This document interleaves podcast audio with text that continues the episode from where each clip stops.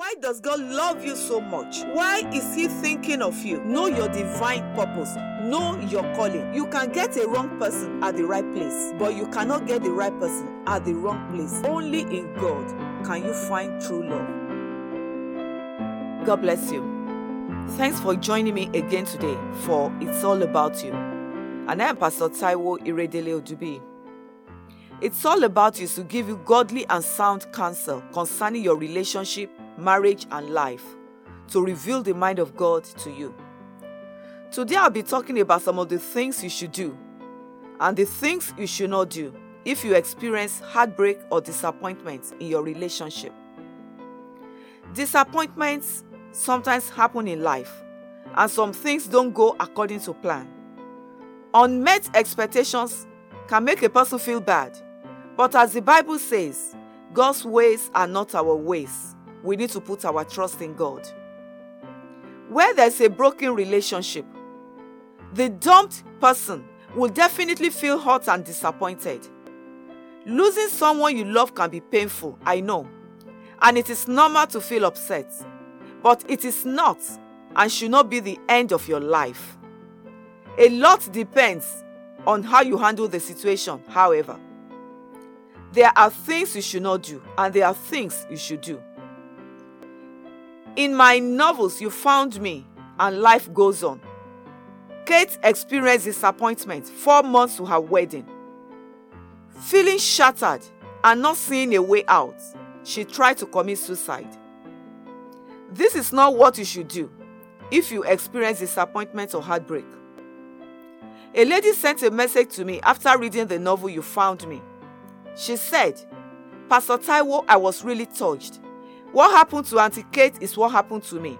I felt like hurting myself, but when I read your novel, I felt much better. Thank you, Pastor. It's a good thing that the book ministered to her. If your intended partner leaves you, it simply means that you are not meant for each other. It means that the person does not love you enough. Now, here are some of the things you should not do if you experience heartbreak. And I pointed some of these, these things out in the novel, You Found Me. And uh, life goes on. Number one, don't think of committing suicide.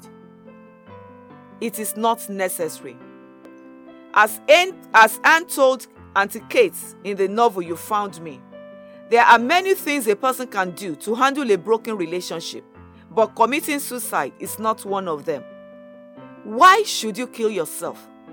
It's not worth it. No one is worth it. If a person commits suicide, that's the end.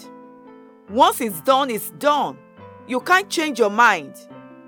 And if you commit suicide, you can never have that person back. You can never have the love of, of your life back. Suicide is the end. There's no coming back. God wants you to move forward. However, life has to go on. Life goes on. In the Bible, when the children of Israel reached a crossroad with the Red Sea in front and the army of Pharaoh behind, they despaired and they began to cry.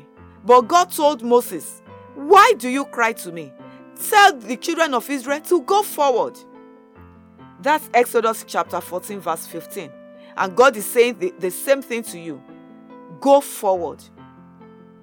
Number two, don't give up on love. Don't say, I'm through with the issue of marriage. I'm not going to get married. As some people have said, and as Kate said in the novel You Found Me. Thinking and feeling this way does not help matters in any way. It will only bring discouragement, which will lead to despair. And despair will make you do wrong things. It will make you make wrong decisions. It, it can make you go into depression. I want you to know that God, there's hope for you and God wants to help you. You will meet another person who will love you. For with God, all things are possible. It is not over for you, child of God. In the novel, My First Love, Lisa lost Mofe, her first love. But she eventually married Ayo, her true love. Weeping may endure for a night, but joy comes in the morning. Number three, don't seek revenge or become nasty. Don't say, I will make him pay for it, for this, or I will make her regret this. No, don't do that. Release the person. Let him go. Let her go. Even if you have spent a lot of money or you did things for the person, let the person go. Don't try to destroy the person or destroy the person's properties. Just let go. Let go and let God. Put your trust in God. Number four, don't think that something must be wrong with you or that you are not a good person. Where the love of your life changes his or her mind about you, it simply means that you are not meant for each other and probably not right for each other. The relationship might have looked good, but some things are obviously not in place. Some things are wrong. Just let it go. Put your trust in God. I'll give you one more point. Don't give in to pain or self pity, crying over spilled milk. It does, it does no good and won't bring the person back. Get your acts together and hope again. Get ready to love again. Get busy. Begin to make fresh plans. As the saying goes, when there is life, there is hope, and everything will be all right. In Jesus' name. Now, I'll mention three things that you need to do. Number one, pray.